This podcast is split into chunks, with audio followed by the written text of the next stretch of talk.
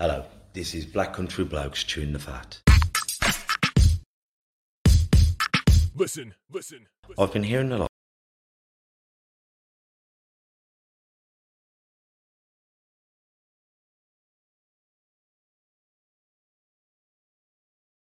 Hello, this is Black Country Blokes Chewing the Fat.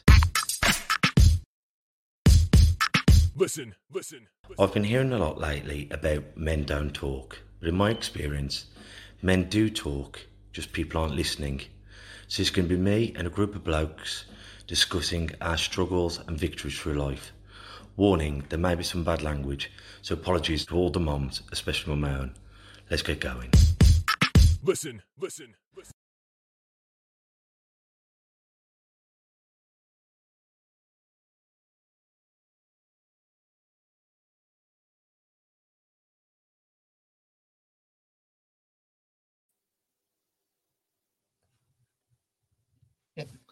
Abinyat, it's the Black Country Blokes Tuna Fat with me, Kev Dillon, Aaron Jew, Lee Cadman.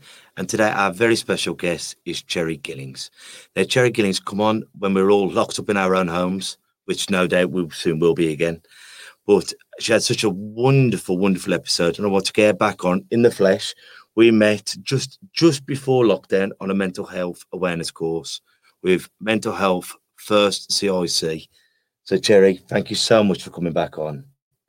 For, tho- for those who didn't uh, see her episode, I recommend you go into it. But Cheri, just just a, a brief account of your story. So, um, starting really um, to say that I, I, I used to be an active crack user. So I had a crack addiction, and then that became a heroin addiction. And um, uh, within a couple of short years, I ended up in prison and um, served a long sentence, a, a seven-year sentence, in fact, and um, came out of that in 1999. And then, of course, I didn't I didn't use again. I was on a mission to never hand my life over to those kinds of authorities again. And uh, I think I told you this before. Um, my perspective on it was that my daughter had paid the price for that. So that really, she really was the reason for me not to go back to that to, to that kind of active addiction. When you when you mean she paid the price, was that like not having mommy around? Yeah, because for those years she had to live with a nan in in, in Liverpool, and um, you know occasionally come and visit me in the prison, and you know the hardest experience of that time was my daughter coming to see me and leaving and watching her leave. Now, I, I, for me, that was enough. That was enough for me to like. This is not okay, and I never want to experience this again, and I never want her to, to suffer on my behalf again. You know, so So I've got friends and uh, they've been in prison, and Mhm. some of them still are in prison, and they say the same. When your loved ones, especially your children or your Mhm. grandchildren, Mhm. come and see dad or granddad in prison, Mhm. it must be so tough. Like when, Yes. when you're back in that cell away from your loved ones. Yes. Yes. You're right. And oftentimes what has to happen for folks that are in custody is that they they have to mask those feelings, they have to mask up and kind of push it down in order to survive and get through the experience. But I think if if you know when the door's closed, if you can allow yourself to feel those feelings, they're giving you an indication of actually what's really important in my life is not within these four walls right now. What's really important is outside of here. And that's telling us something that you know too often people don't pay attention to that. They just push the feelings down and crack on with the sentence and you know everyone's acting a tough guy again and nothing's getting through. We're all impervious to feelings. But actually as you know people do feel it you know? And those feelings those that pain that hurt can be used to fuel your life outside and make sure that you don't go back. It's true. Was there much help when you're inside? um, you know what? There wasn't. In fact, my experience. eh, So, in terms of help eh, and of addiction, um, back then th- there wasn't an awful lot. And um, interesting, when I, when I was on my way out, I met with one of the drug one of the drug workers, and um, her view was, "Well, you've been here, you've been clean, so you don't really need treatment on your way out. You don't really need anything." you know when when you come out so just just kind of keep going and um i trained as a fitness instructor um, in in the last kind of season of my sentence, and um, that's what I got straight into. I started working at a gym and teaching loads of classes and just being focused on that health and fitness thing. Like this is like 1999, so like many years ago. um, I did that for about uh, till 2004 when I moved. 2003 when I moved down here, carried on teaching for a little while, and then just stopped. But yeah, so not a lot of support in terms of uh, what I think of as like regenerative input you know something that says to you you can be different. This doesn't have to be the rest of your life. Um, i used to um, want to meet people who hadn't gone back. Whereas when you're doing a long sentence what happens is you see people coming in going out coming in and going out and it drives you nuts. And um, i used to think oh god if i could just meet one person who didn't come back who, who you know who got out and, and and didn't return to this kind of crazy lifestyle and then um, some years later, I was teaching at a university in Greenwich, which is another long story, which I won't go into. But I managed to be able to be teaching at a university in London. And um, in the middle of me doing this lecturing on uh, anti discriminatory practice in social work, that's what I was teaching about. I realized that nobody in the room knew that I was a former crackhead. Nobody in the room knew that I was an ex offender.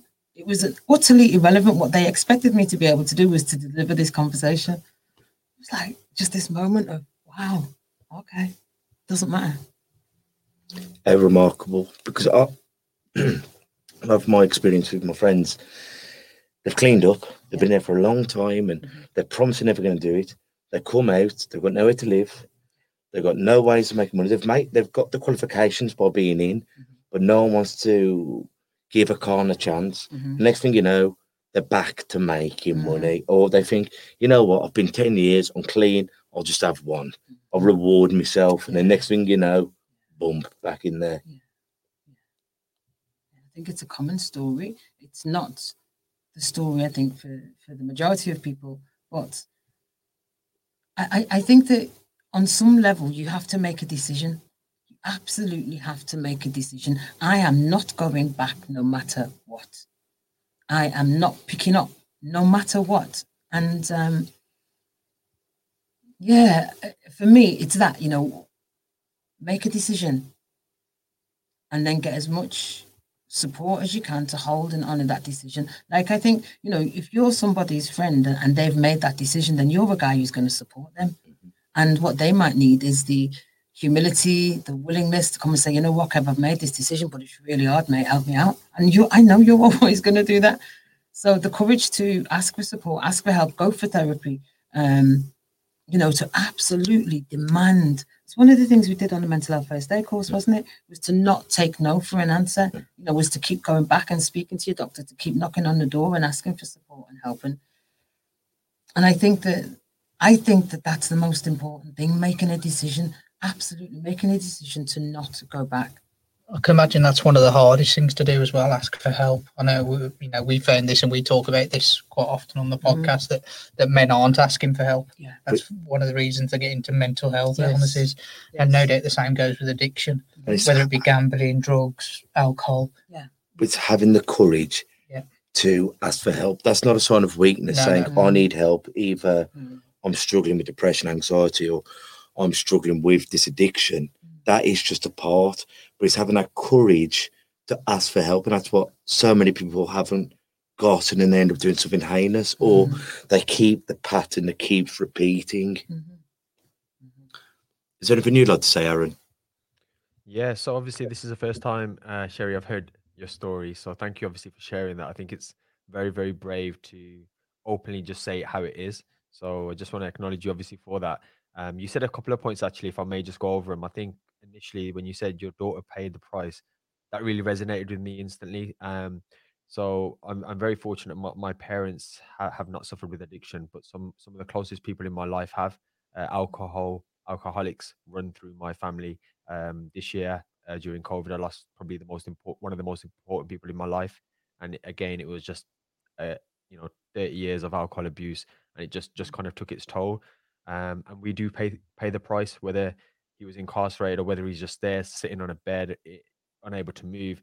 every day we paid that price, and it's you know we're wanting him to do better to change his life, and we were never seeing it. So fully resonate with that. And then um, just the second bit, I think is really important when you said one about the feelings and, and secondly about the decisions. I think not just men. I mean, you just admitted it yourself there. It's it's it's a generational problem with feelings. For some reason, we I don't know if it's our body's mechanism of trying to make us survive and just hang on and look after us that we just push these feelings down and think, let's just get on with the day. Let's just carry on and we'll we'll deal with that later. And what actually happens is you don't deal with it almost until it's too late, um, which is dangerous. But I absolutely love the decision thing, and I think if you can, like you said, make that honest decision with yourself, and then through your actions and through your network, uh, help yourself by ensuring that you have the right support around you to make sure that decisions then played out.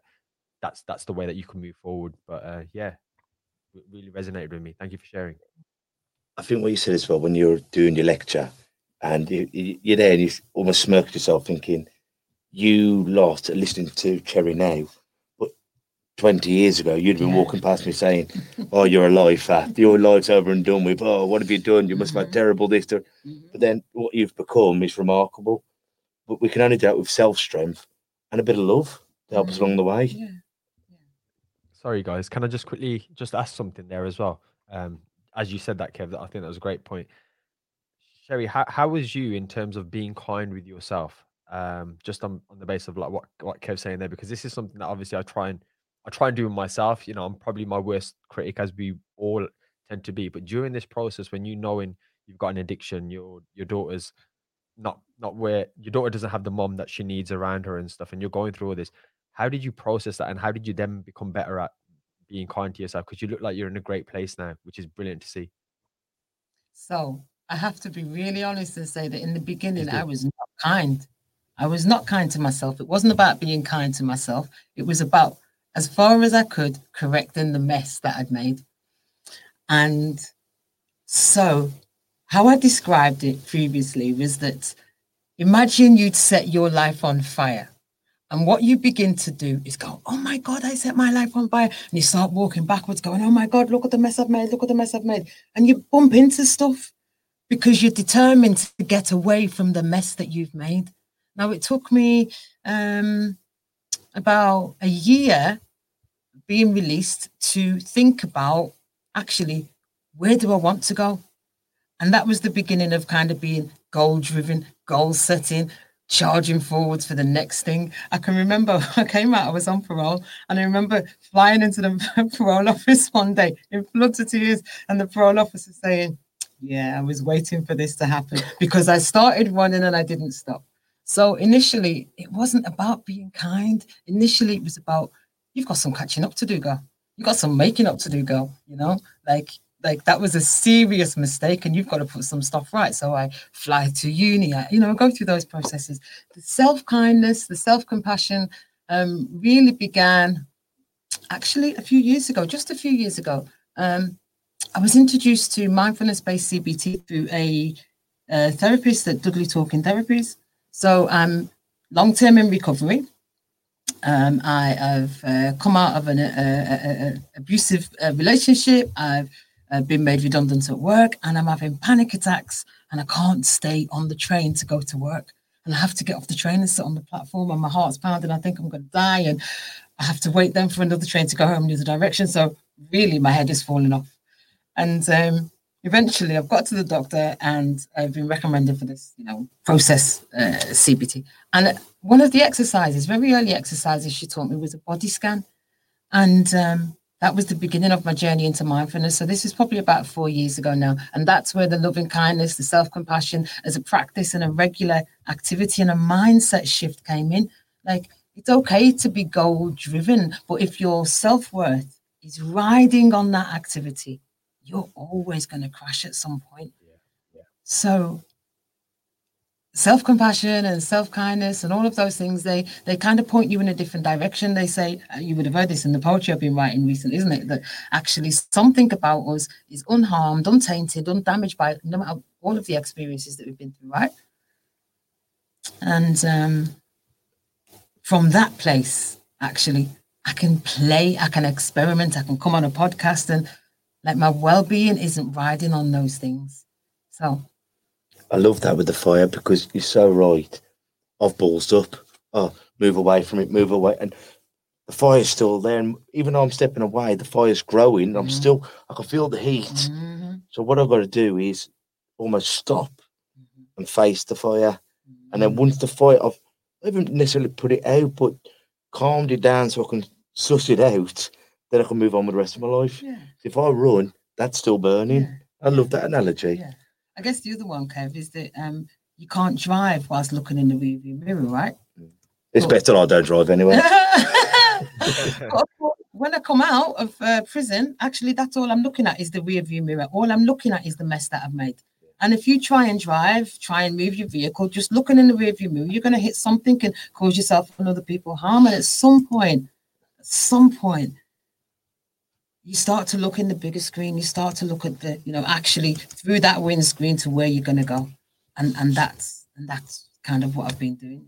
So And I think like uh, that. Do you remember that program? My name is Earl. And yes, Everyone who wronged had to tick it off, and I think, like, the, the- but the real world ain't like that. Is it? You can't be going. Well, I, I stepped on his toe back in, and I stole his pencil. But what we've got to do is, if someone comes into our life from the past, yeah.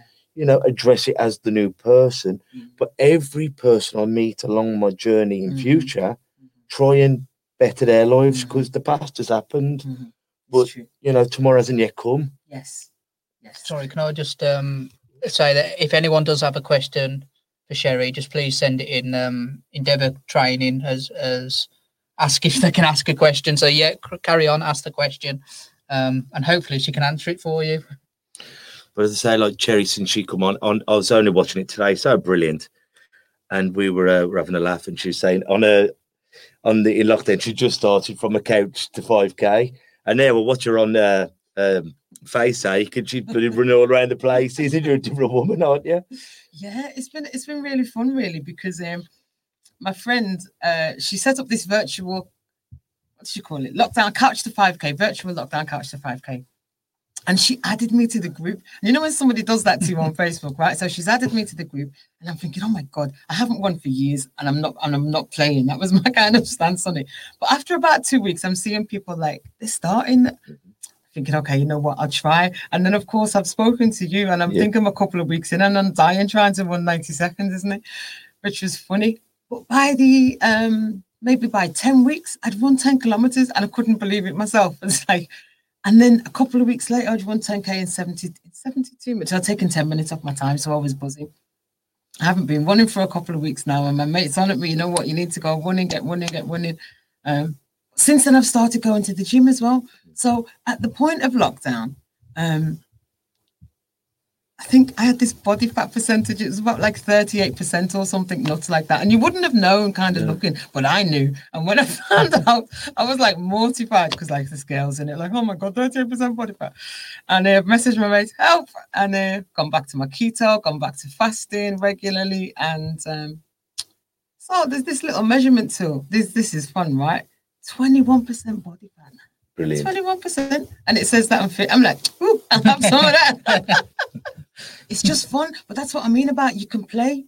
You can play because like you know that you're okay. You're always okay. So you know what? We can go to the gym and lift a few weights and miss a few reps, and it doesn't matter. Mm. 20 years ago, I missed a few reps. I was devastated, Mhm. you know, like, oh, can't push the certain weight, devastated, not going back to the gym like, because my whole kind of everything was riding on it. When I got made redundant, my um a huge part of my identity was riding on the work that I did. Huge part. Because part of the story was look where I was 20 odd years ago, and now I'm doing something good in the world and it's gone. Um how like you can you can see how we could formulate that story, but actually it's not the real story, is it? Because we're still here. we were talking about this on the phone the other day, weren't we? And I think the reason why um, there's such a high aggression bound around because there's so many men out there and we've lost our identity or Mm. the fear of losing our identity. I can't provide, I can't get my children holidays, I can't buy the back. So what I'll Uh-huh. do, I'm a man and uh, I might have a job, but I can still fight. And I'm going to show you I'm a man. yes, And if he looks at you the wrong way, Cheri, I'll knock him. And so we're we've we've exchanged that that identity as being the provider to Yeah. I am the protector, even though Mhm. sometimes there's nothing to be protected of. Mhm. And I, I've done this myself, Mhm. you know, and when I'm feeling vulnerable. But I'm still a man. I can still throw a couple. Yeah. And, and the ones who love you, the one that you're trying to protect, it, you end up scaring them and pushing them away. Instead of putting them in, we're pushing them away. Yeah, absolutely. Let's find that identity. But as you said, absolutely. is it the right identity? We do have a question in. I don't know whether you can see that up there on there. Do you want to read it out, bruv? I knew you was going to ask me that. No good asking I'm me. absolutely terrible at reading these out. We'll have a go.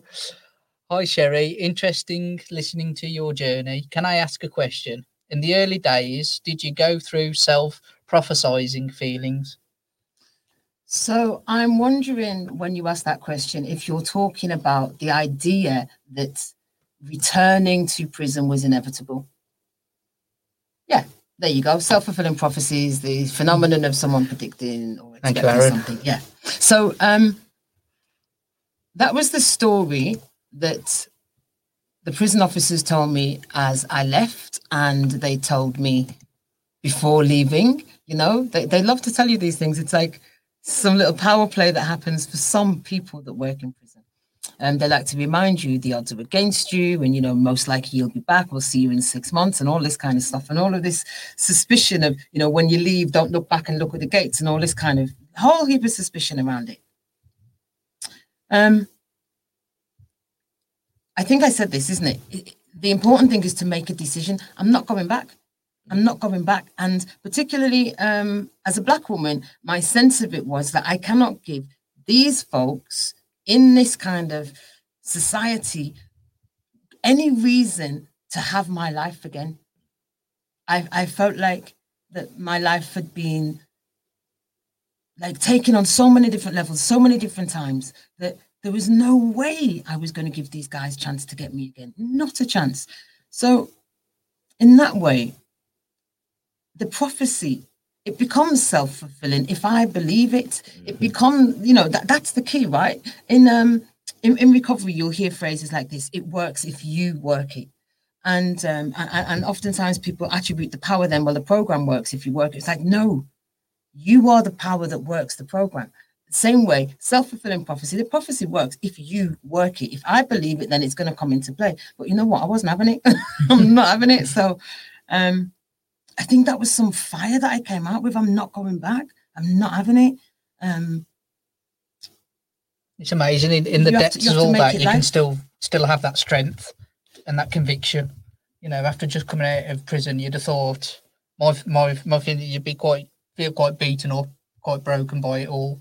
But actually, to come out and and fight, obviously you'd have been happy to be out, but to still have that fight in you to to get up and keep going. but I, I think it's because of that. So, Yeah. you know, people talk about um, uh, post traumatic growth today instead of always talking about PTSD. And, and one of the things of that is that when we overcome challenges, when we overcome the difficulties, somehow that strengthens us in ways that we can't possibly know about. So, I, I agree that I came out like battered, which is why I was like on a mission. Quick, quick, run, run, go fast, go hard.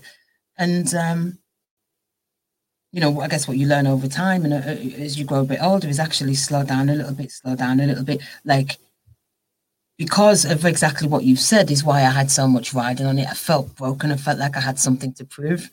So, um, and the funny story about that is that when my mum died in 2010, I stopped setting goals.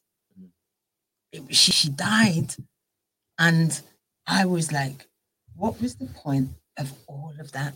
all of that effort, all of that chasing things, all of that becoming something, being somebody, doing you know good things with your life. Um, so I stopped setting goals, and then for for years I was just kind of always going with the flow. You know what? That's not my nature. My my energy is not. I'm not that person. Actually, I feel much better when I've got a, a goal and I'm going for it, which is funny because lockdown kind of gave me some.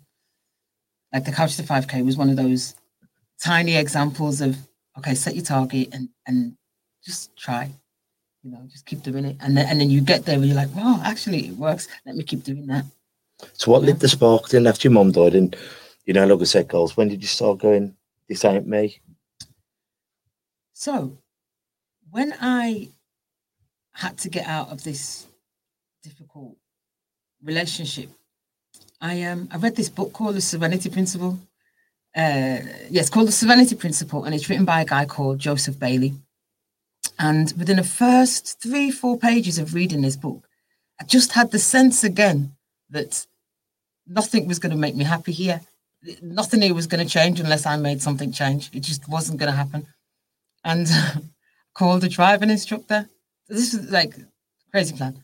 Driving instructor. I thought I'm going to pass my driving test, going to get a car, and I'm going to leave. That's what I'm going to do. Dead of night, whatever I've got to do, that's going to be like. I'm sure there's more sensible ways and far more rational ways of trying to was sense at the time. but that was the way. And um, actually, that's what happened within six months. I'd you know, passed my test, got a vehicle, and gone. And then another round, another layer of healing work began. You know, so it's quite interesting. Really. And one of the great things that's come out of um, lockdown, you started writing again, haven't you? And Yeah, which I didn't really expect to do that. I think on one of the things I was just I was just writing and. I don't really know why I'm writing again. I'm just writing again. And isn't that's another expression of just being able to play? Like it doesn't matter. I just do it because I can. It's it's not it's not trying to get anywhere. It's not trying to be anything. It's just an expression. It's a way of showing up. Just doing it because you enjoy it. Yeah, just doing it because I enjoy it. but how many people that I'm only going to write if I'm going to be the greatest seller. I'm only going to sing if I'm going to be on top of the pops. And if you enjoy singing, sing. I think we, we did that with this podcast, didn't we? None of us set out to go. "Oh, I'll tell you what, we want to be newspaper, we want to be on the radio. It wasn't about that. It was about getting together and, and just spreading mental health is fine. Yes. And it and it has took off a lot more than probably I thought it would anyway. Yes. Um, but ultimately we do it because we enjoy it. Yeah. And if Yeah. you enjoy it, keep doing it. Keep doing it. I mean, we you can tell we enjoy it because we're sitting in a freezing cold boxing gym to begin with. You know, you Well, don't yeah. you don't do that unless you're enjoying doing what you're doing. So. Any feedback, Aaron? Anything you want to say, bruv? No, absolutely. I, I'm agreeing with uh, what all three of you said there. Um, the only thing I'd probably add, um, not to just play devil's advocate, but I find in my life I have 90% of things I love just to do. So I try and make sure that in the day I'm doing just things I enjoy, whether I'm good at it or not. For example, I try and play the guitar and I'm probably like the worst learner ever, for example. But then I do have other things where I'm very competitive with myself and it's kind of of the nature that I now want this to be the best. For example, um, like for Find Your Voice, which is a kind of like a sister um, podcast of this, I want that to be in its niche the best because I don't know, it's just like always been a goal. It's something that I writ, writ at the same time, even in myself from like a fitness perspective. So again, I've been a personal trainer for about 10 years. I find fitness is kind of my meditation, my my place of just being with myself. I want to be the best I can possibly be. Now, although I'm not competing with nobody else, I have a different edge to when I'm doing fitness because I won't just do an 80% workout. That doesn't sit with me. I'll be beating myself up. Whereas 80% on the guitar, for example, yeah, I'm okay with it. But definitely like in relation to this podcast, I feel like it's it's a lot more sustainable because we enjoy it. I enjoy having these conversations. It's therapeutic for ourselves. Whereas if it became like we have to be the best, with all due respect to how how wonderful this is, it's never going to be something that's going to appeal to the masses. So we kind of accepted that. So it's like, well, let's just enjoy the ride, and and I love it. So I think that's great points. What you said, it's um, have we got to be the best, or have I got to be the best I can be at this? It's like like today, I, I feel vile. You know what I mean? I, I haven't been very well all day, but I still turn up and through lockdown. Mhm. Nothing corona, by the way. I'm just uh, I'm just not robust. But you turn up and you give your best. Doesn't mean Yeah. I'm going to be the greatest of all time. It's I'm going to be the best me I can be. Whether it's boxing, instructing, being a father, a husband, you know, whatever I do, I throw myself into. And if you know, and I think that's what we've got to do. If you're going to do something, do it well. Doesn't mean you've got to be the best, but do it to the best of your abilities. So I'm looking at it. Yeah. Yeah, absolutely. I think that's really important what you're saying and what both of you are saying as well. In that, who determines what best is? Mm. So, if you to look at some of the stuff that's happening on social media with the kids right now, Mm. you know, there's kids that are starving themselves trying to be the best. Like best at what? Who said? Who who who- set the levels? Hmm? You know, and and guys, guys are doing this now. Wonderful thing happened a couple of days ago. Um, you know, Rihanna launched an underwear brand and a lingerie brand even, and um, she has included men's kind of boxes and all that stuff in it. And she's used some o- uh, oversized guys. Like I think that's what you call them, plus size models, plus size Kev's guys. available. Yeah, yeah, I'm Yeah. here. Brianna. and um, That was very nice. and you know what's wonderful? Like, like the men's response to those models on Twitter was amazing. Like, so all these guys are going, "Hey, look, that's me up there. I can see me now." Like, I like going to the gym, and I can hear Aaron likes going to the gym, and on some level, we're kind of going, "Really?" But actually, uh, uh, everybody's included. Everybody's acceptable, and um, like, what a message, right? So you can be obsessed with best, but actually, when you kind of unpick that a little bit, it's the, who's determining that? And with body my best or? and with body dysmorphia, whether you're, you're ripped up with six packs and Mhm. large breasts and this, what whatever it is, you pick yourself apart. Yeah. I remember when I was in my height of fitness, and I'd look at myself and I go, "I'm too." I could walk past the mirror three times and see something completely different, Yeah. and not one of those things I saw was good. It was Yeah. you're too skinny. Oh no, your arms Yeah. are too skinny. Or oh, you've got a bit of fat here. Mhm. And every time I walk past, and it's Mhm. only until later maturity where you start to love yourself and Mm-hmm. All the exercise, all the, the drugs, the booze, the Mhm. partners you're Mhm. with, and Mhm. if you don't love yourself, but Mhm. that doesn't just come over time, does it? It's it's an epiphany or Yeah. a relationship or Yeah. whatever it is, because that starts with home, doesn't it? Mhm. In your in, not in your in your house, Mm. in your head, Mhm. and you know. That's why I think we've got to reach out and be nice to each other. And it's it hasn't got to be, oh, you're looking slim, but it's just you're looking well. You're looking happy. You look, you know, Yeah. are you doing something different? Because you're looking good. Yeah, yeah. Or even just acknowledging that I just love it when you're around.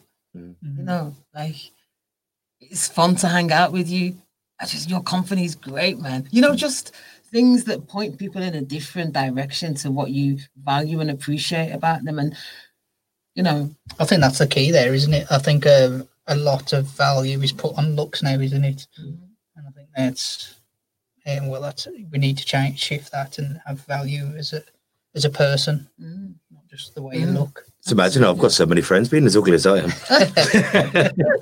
but what I'm going to ask uh, you to do, Cheri, because I'd, I'd love you to read one of these poems, if it's all right. oh, I don't mind. We do have a Oh, question. oh, that's a question um, where you send that Sorry, as well. well, yeah, while you're sorting that out. This is for all of us. So it is if you could write yourself a note and lock it in a safe for 10 years on an island where you cannot open it, what would it what would you tell your tell yourself? Um, as, as I am at this particular moment, um, because what would I put to my Question because if it had been 10 years ago, I'd just keep the faith, or you know, tomorrow will be okay. Uh, you'll be okay. You'll find someone who loves you. Uh, st- stay pure to yourself and don't be led by others. If you believe in yourself, you can overcome it. You, bro? Over to Aaron. Over to Aaron. well, well, Kev said quite a few there, so I was going to steal some of Kev's. Um, it's, it's quite a difficult one. Um, I don't know without without kind of sounding cliche or anything. I'd probably just write something as simple as "You might not even be here in ten years." Um, to myself as a kind of then to maybe remind myself on a daily basis to really try and live like like Lee said. Lee said a great point within my values. Um, you know, never never sell out. I don't want to look back in ten years and be like, well, you went through an uncomfortable part here and it wasn't convenient and you sold out. Like I'm very, very strict on values. I believe that is more important than looks or however you appear on Instagram. So, uh, you know, I hope if I, if I was to make it 10 years, I could look back and just be proud of myself that I, that I did that really. Mine's simple. Just just be happy. Just uh, you know, let's let's forget about everyone else and what everyone else is doing. The only people that actually matter are the the people close to you, and that goes for good and bad comments. You know, you don't take it all all to heart, good or bad. my mum always used to say, saying to me, and it got me through a lot of my stuff in life. You're as good as anyone and better than most. Anything, you, Nice. anything you put to yourself, Cheri? I'm, I'm struggling with the question, funnily enough. Um, I'm trying to place it like, am I going 10 years back to me now or 10 years from now forwards? And, um, If it was 10 years ago, what would you have wrote to yourself now? Or if you want to go I forward, probably would have way. said, keep going. It's probably what I would have said to myself 10 years ago, just keep going because, you know, 2010 is, yeah, just keep going, keep going, put one foot in front of the other, keep going. Um, if I was receiving a note for myself 10 years in the future, I'd like it to say, thank you, you did well. so I think, yeah, man, I gave myself a good 10 years. Didn't Yes. yeah. Thank you for that question. That was very uh, thought provoking. That one. I can imagine I'll have a note from myself at 10 years going, why the hell didn't you look after yourself, Kev? Damn. Oh, so therein lies the power of the question, right? because somebody might just think that, like, why, why didn't I look after myself? yeah, well, good. Ten years is over there. You're here now. So what can you do? It's like there's the power in the question, isn't it? well, I always say my body's like a temple. That's why it's in ruins. Ah, so funny. Okay, so am I to find these poems? That- That's Yeah, what we were supposed to be doing, isn't it? As I say, like, um, uh, you can follow Cheri Gillings on her Facebook, but um, she started writing some, and I often share them either on my page, on my Facebook page, or sometimes I share them on the Black Country page. And it's remarkable. I'd like her to read it now so we can talk about it. And when when I heard it, her word was so poignant to me. Um, and it's every person I've known with addiction will identify with this uh, with this poem. So this is called Cracksident. Cracksident. I didn't mean to get addicted. I so didn't. It was a cracksident, an unfortunate set of circumstances that caused the crash. No intention, no purpose, except for desire, except for the desire to run as far from the terror, as far from the failure, as far from the loss, as far from the abuse, as far from the hatred, as far from the if this, if that, then this, then that. Like when you eat cake, did you mean to get fat? And it works, you know. You get away fast and furiously for a moment, free. Ah, relief. And you do it again. An addicted one is working perfectly, though it's hard for you to see through the filters of judgment and loss and pain. Hard to see yourself. You spend, you fuck, you game, fossil fueled life filled with plastic things, the latest, greatest, chi- child slave mind minerals, and the hottest gadgets, and credit card binges. And still, we're all working perfectly, right? Look carefully. The desire to feel better is life moving through towards better feeling in a body that does, just doesn't yet have the tools for the healing. So it does the best it can. It takes the shortest possible route to fix that funk, to avoid the junk the mind inside serves up, to deal with the shit the system serves up. And no one means to become an addict. No one put that on their chosen career path. Things I'd like to be when I grow up. No one said effed up. No one did that. Therefore, a cracksident investigation is necessary.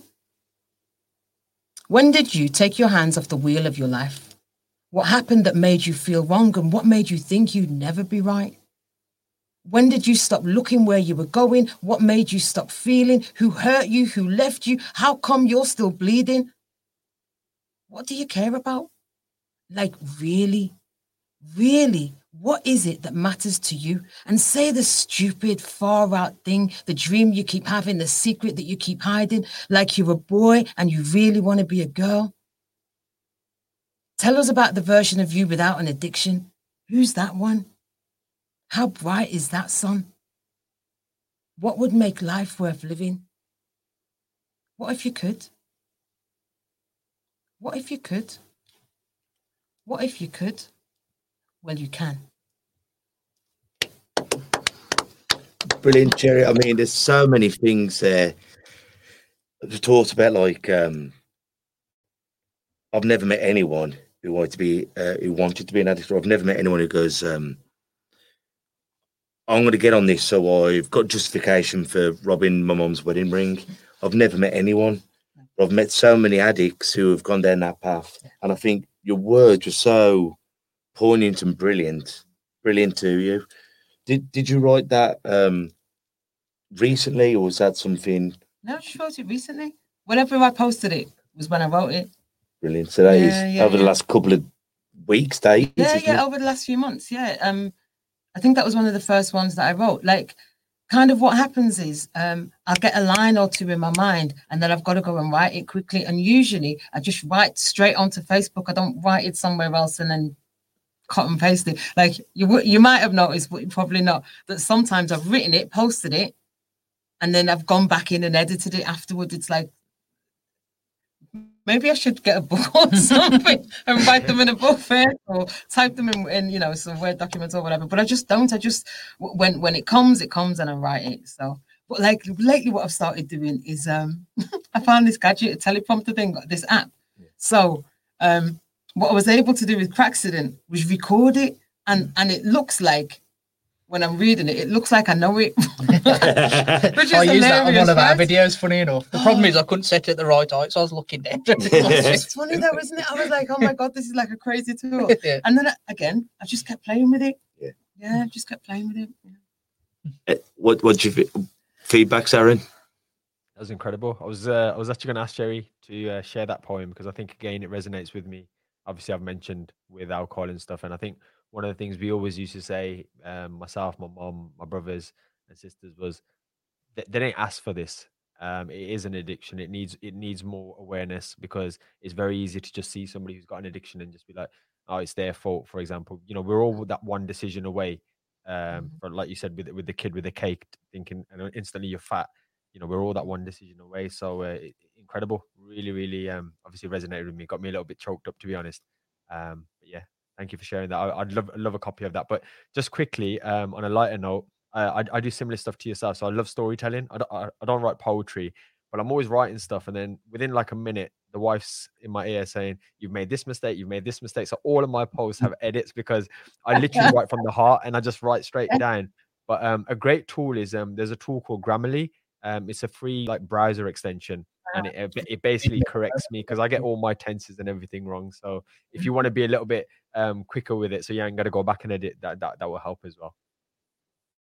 Thank you. You're Brilliant. welcome. I'll, I'll, I'll find it out. Uh, Cheri, just send it over to me, and I'll take Yeah. the Black Country Blokes in, so Yep. you can just listen back, share it. Because I think if you know someone who's, when I first um, heard it, I was going through my friends going, like, like, like, like, and I, I, loads of people then started getting to you, and I was thinking, yeah. oh no, exact. My old pal here will know exactly Mhm, the meaning of this. mhm. You got Yeah, such a wonderful gift, and keep using it.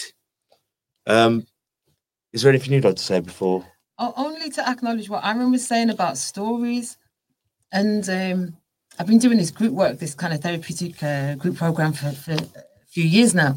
And um, one of the one of the questions I always ask people about is like, what story are you living in? Because like we don't know that we're living in stories, right? But if we can begin to get a sense of, okay, I'm telling myself a particular story, so I'm feeling now a particular way. And if I stay in the story, I'm going to act a particular way. And and I just I just like that you kind of reference the story and actually stories are powerful metaphor for us because that's what's going on all of the time. And um, we can use it to our advantage and we can use it to terrorize ourselves, you know? Well, how many people just keep living that same page over and over? Absolutely. They, they, wear the same clothes that they wore in the teens or the 20s. Mhm. They re- And it's just Mhm. repeating chapter instead of Mhm. thinking, all right, then we've done that now. Yeah. Just turn the page. And Yeah. if we don't like it, turn another page. Yeah, yeah. So um something I think I just wrote, wrote it today or posted it today. It was one of the lines says, um, you're not the story, you're the story creator, you're not your painful tales, you're a meaning generator. And and it's that. It's that. I I, I would they're the kind of messages that I want to communicate to people and help them to discover for themselves, you know, that there's actually they're creating both the story and the meaning all of the time. And sometimes we are going to have them dodgy couple of chapters. And, you know, Mhm. we can't delete it 'cause it's, it's, down, it's pen on paper. But we've got to just learn from it and try not to repeat it. Yeah, yeah, absolutely. And that and that becomes part of the story, doesn't it? So um at one time I couldn't talk about the story of you know Cheri the crackhead and Cheri being in jail without being in tears. That was too, was too much shame around it. Um but it, now it's like it's ancient news and actually um you know, it's I've moved on far enough away from it to be able to say, well, yeah, this happened, but look, it was all of these years ago. But initially. I was like, It's also look what look look what's happened since. You know, Yeah, look where I'm, where where I am now and Yes. how I'm helping and Yeah. yeah. you know And, and and sometimes other people have to go through that experience for you to be able to help someone else, yes. like we like Yeah. we do here. And isn't that the message when we say to people, hold on? Mhm. When we say to them, don't give up, hold on, because time keeps moving anyway. So at some point, this will be a memory too. It's like, Yeah. hold on, hold on. Yeah. But do you think the shame and the guilt stops people taking that leap? Or because I find guilt such a killer and I find shame the same. Just because they've wronged some people, they can never quite get over it themselves. Yeah. So again, it's story, isn't it? So guilt, guilt's a really useful emotion. Actually, it's telling us, hmm, I've done something wrong. Like I've violated my own values to some degree. Okay. So then is there something I can do to make to make amends for that? And sometimes there isn't. Sometimes it is, you know what? Let me not let myself down again. Okay. Shame is a different thing though, isn't it? Because shame is not I did a bad thing. Shame is I'm a bad person, I'm a bad human being. Like it's shame has got this finite edge to it, which is, you know, that's what makes it so toxic, right? But because we can if we can share, if we can share, if somebody can spot that when they hear it and kind of, you know, when you're listening to when you're listening to people, sometimes you'll hear it and you can you can spot it and say, oh, that sounds like you're making a judgment about yourself. Like you've determined that you're a bad person, not that you've done a bad thing. And invite them to notice the difference. And sometimes it'll take an outside person to hear the difference to be able to feed it back. And then, you know, oh, no, because we're not a bad person. People make mistakes, people get things wrong. Just because I've done something bad does not Mm-mm. make me a bad Not person. at all, not at all. We're not, we're not, that's not how it works. You know, it's not how it works. Look at Donald Trump, his president. Like, it just doesn't work that way. You know, like, and that's what, that's what's astounding, isn't it? Is that we see people doing stuff that we think, how can you, where's your conscience? But actually, everyone's consciences and the regulators of that is quite different, isn't it? But you know, if you feel guilty, if I feel guilty, I've done something wrong. That's the that's the feeling. That's what it's communicating to me. You know what, Cheri? You, like, what was it that you did? You spoke to somebody sharply. Well, it's disrespectful, isn't it? I don't feel okay about that. Let me put it right. If I can't put it right, let me do better going forwards. Like, that, that's the message and the feeling, isn't it? So we do have one more question as well.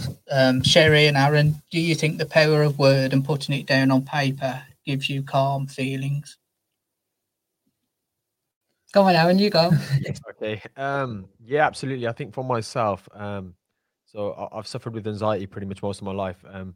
I was only really introduced to journaling um a while ago, and initially, even when I started journaling, I was kind of confused. Like, what do I journal? Like, what am I supposed to write here? So I had all these books. Like, I've got one now. Like, write it down and forget forget it forever. Um. But then what I started realizing was if I could just write like a little bit of a story, and again, s- s- same as what Cheri was saying, the stories we tell ourselves that will literally become our experience almost. Um, and I, and I just found through journaling stuff, one, it would alleviate my concerns, my levels of overwhelm, my anxiety, but it would also make me very creative. So instantly, as I'm writing, there'll be like a separate page where I'm like, "Oh, I've just thought of an idea of a post here, or like a story, or I'll be listening to a podcast, and I'll be like, I love this section. I can make a whole story from it. So for me, it's definitely something that I enjoy a lot. Um, I used to hate reading and writing as a kid, and it's weird because that's the two things that actually do calm me down a lot, lot now. So yeah, great question. Thank you for asking. Over to you, Cheri. So um, I wouldn't say that it gives me calm feelings, but I would say that I find it useful, helpful, just to get stuff out sometimes. And So The more of, a- thing more of a release. more of a release, yeah, absolutely. And I like what um, Aaron said about overwhelm because too much, too many options in your mind, and you get them out on paper, and it's it's- there's just less going on in my mind. You know, it, it's a way that's helpful of getting stuff off your mind, and so writing can be helpful for that. But you know, um, it's it, it's the what the, does this give me a calm feeling? I don't think anything gives us calm feelings. I think that when stuff is off our mind, calm feelings is what we are. You know, when you jump back into the stories of, oh, I think this, I think that, I think the other, da, da, da, then I'm out of my calm feelings. Huh? Um, whether you put them on paper or whether you go for a walk outside, whether you, you know, just look up at the sky for a minute. Um, you've took yourself out of your head and and you know that kind of internal mess and noise and and and that's when you know we notice oh we're okay you know Is that being present? yeah yeah man yeah i think noticing presence just noticing presence like just noticing it, and it's like, oh, Yeah, okay. And and and you know what I love about that is that none of our external circumstances in that moment have changed one little bit. You know, the game is still on, stuff is still coming towards us, things are still difficult in the moment. But actually, I can notice presence. I can notice that. So much of that is we said this this week actually that like noticing is a superpower. You know, paying attention, noticing that you pay attention, that you can do that. That's a superpower. What you said on the last thing, you said one conscious breath is meditation. One conscious breath is a meditation. Yeah. I totally believe that. I tell everybody that. Yeah, Very Yeah. true it is to find that relax. And just by acknowledging that one, yeah. then you can build from that. Yeah. That's life, isn't it? Yes. takes one to make two to make. Yes. Yes. So when Aaron was talking earlier about um, uh, how something had landed for him and and how you know um, oftentimes parents that are using they they, they don't notice because they're running on autopilot because they don't do that pause thing you know? And if you ever try and slow somebody who's in active addiction down we don't like it. Like we do not like to be slowed down. We don't like to be stopped. We just like to be on our missions. You don't even go outside and you can you could see people on a mission all the time can't you? Um but that's what we need more of isn't it? So even our funky states even our well practiced kind of um, behaviors and moods are all of them can be alleviated by that one conscious breath the practice of the pause you know just that just noticing the pause to notice and it- a moment a moment of space. You know it's it, it slows down the system and all of those kind of chemicals that are charging around the system just for a moment. Like that's healthy healthy and and we just need more of that stuff I think because at the moment, like we've got emails, Facebook, Mhm. pho- mobile phones. Mhm. In the good old days, you'd have the house phone, and if you weren't in, they couldn't get you. yeah You know what I mean? your mum used to take the phone off you Yeah. my mum did too But now, like you go on holiday and you see people on the laptops going, "Oh, I've got to get this done." You're going, "You're on your holiday. This is your your week, your weekend, your Yeah. fortnight to be with your family or to be on your own." yeah But every time, and I'm guilty of it, my phone goes, "Oh, I've got to get back to it. It's Cheri, it's Lee, it's um." Mm. And you're thinking, "Bump." Have Yeah. that Another one form breath. of addiction, isn't it? yes Yeah. it is yes it is absolutely The only thing is that's probably taken over more people now than than any other addiction ever has. absolutely You know, there's kids in school now. There's, there's in secondary school. There probably ain't a kid who ain't got a phone who's Yeah. who's not heading towards that addiction. Mhm, absolutely Mm. I haven't seen this this program the social dilemma yet but everybody is talking about it so i feel like i'm going to have to see but i think It's, that it's the scary. suggestion is that quite it's honest, geared it's that way. scary. It's really yeah. Uh, how they get you addicted is you don't you don't people don't even realise they're they're being drawn in that way. And that's the same with any addiction, as we were saying, the car accident. Yes, The pho- we'll, we'll have one, the phone incident. Well, that's the thing, wherever it is your It's ain't got the same ring, has it? it ain't got the same ring. Laugh button. you missed your chance, it don't work on Uh. But it is so sometimes when you're judging, you're walking past that alcoholic in the street or that person asking for a pound, you're just as addicted as that person, but maybe this ad- addiction's just more acceptable. Absolutely. Absolutely. And what you're pointing to in your kind of story as well is that some people they put off being present with their families to two weeks a year when they go on holiday. Mm. Yeah. So so we can we can be flat out workaholics, just you know, all of the and, and then two weeks a year we'll give ourselves a holiday to, to be with the family and we'll be quite stressed whilst we're on that holiday because we're winding down from the, the the year of work and then we'll get ramped up again on our way back. A- And again, it's, it's also story driven, isn't it? You know, one of the things that's happened usefully in lockdown is that there's been an enforced pause. And then even though I can see that it's going to get, you know, there's going to be some significant challenges ahead for lots of people, the enforced pause, like the amount of families I've seen getting on bikes and going places together. I'm not talking middle class families, I'm talking regular folks. Do you know what I mean? who, who you know full well, you lot never had bikes the other day. you know, and it's just like, but it's beautiful, isn't it? You know, there's been this some lovely connecting and and reconnecting for people that's occurred because they've been forced to slow down and their usual go-to kind of identity fixes and ego fixes and expressions, if you like, like, you know, I'll do this for me living and da da da. They've gone, haven't they? Gone. You know, um, people have started like baking and decorating and all kinds of creative, wonderful things. You know, when the human being is is kind of left alone, it's all right. you don't have to force him to go to work every day. You know, um, it's kind of interesting to me. Well, Cheri's been wonderful having you on. Um, do you want to advertise next week's guest so I don't get it wrong? yeah, no problem. So next week we had Pete Gabacole on from Endeavour Care Training. Um, he's also written a book, maybe three books actually, on dementia. I'm sure he'll correct us next week. So if you have any questions regarding dementia, I'm, I'm sure he'll be able to answer them. Uh, so, Cheri, I always do this. Have you got any sayings, quotes, expressions that you get through times? Um, so the the one that I've got for you today is is one that I wrote, and it was really about because I've been writing, and I had this thing about trying to write poetry that was aligned to the work that I do, and um, so this this just says that I will walk with you, witness who you become when thought falls away. That's beautiful. Until we see each other next time, take care of yourselves and each other. Ta-ra a bit. Listen, listen, listen. And that's a wrap for another show. But if there are any comments or messages that you would like us to read out for our next podcast, please be in touch. There are also lots of different organisations at the bottom of this page, and hopefully they can help you or someone you care about. Please share this to spread the word. Until we talk next time, ta a bit.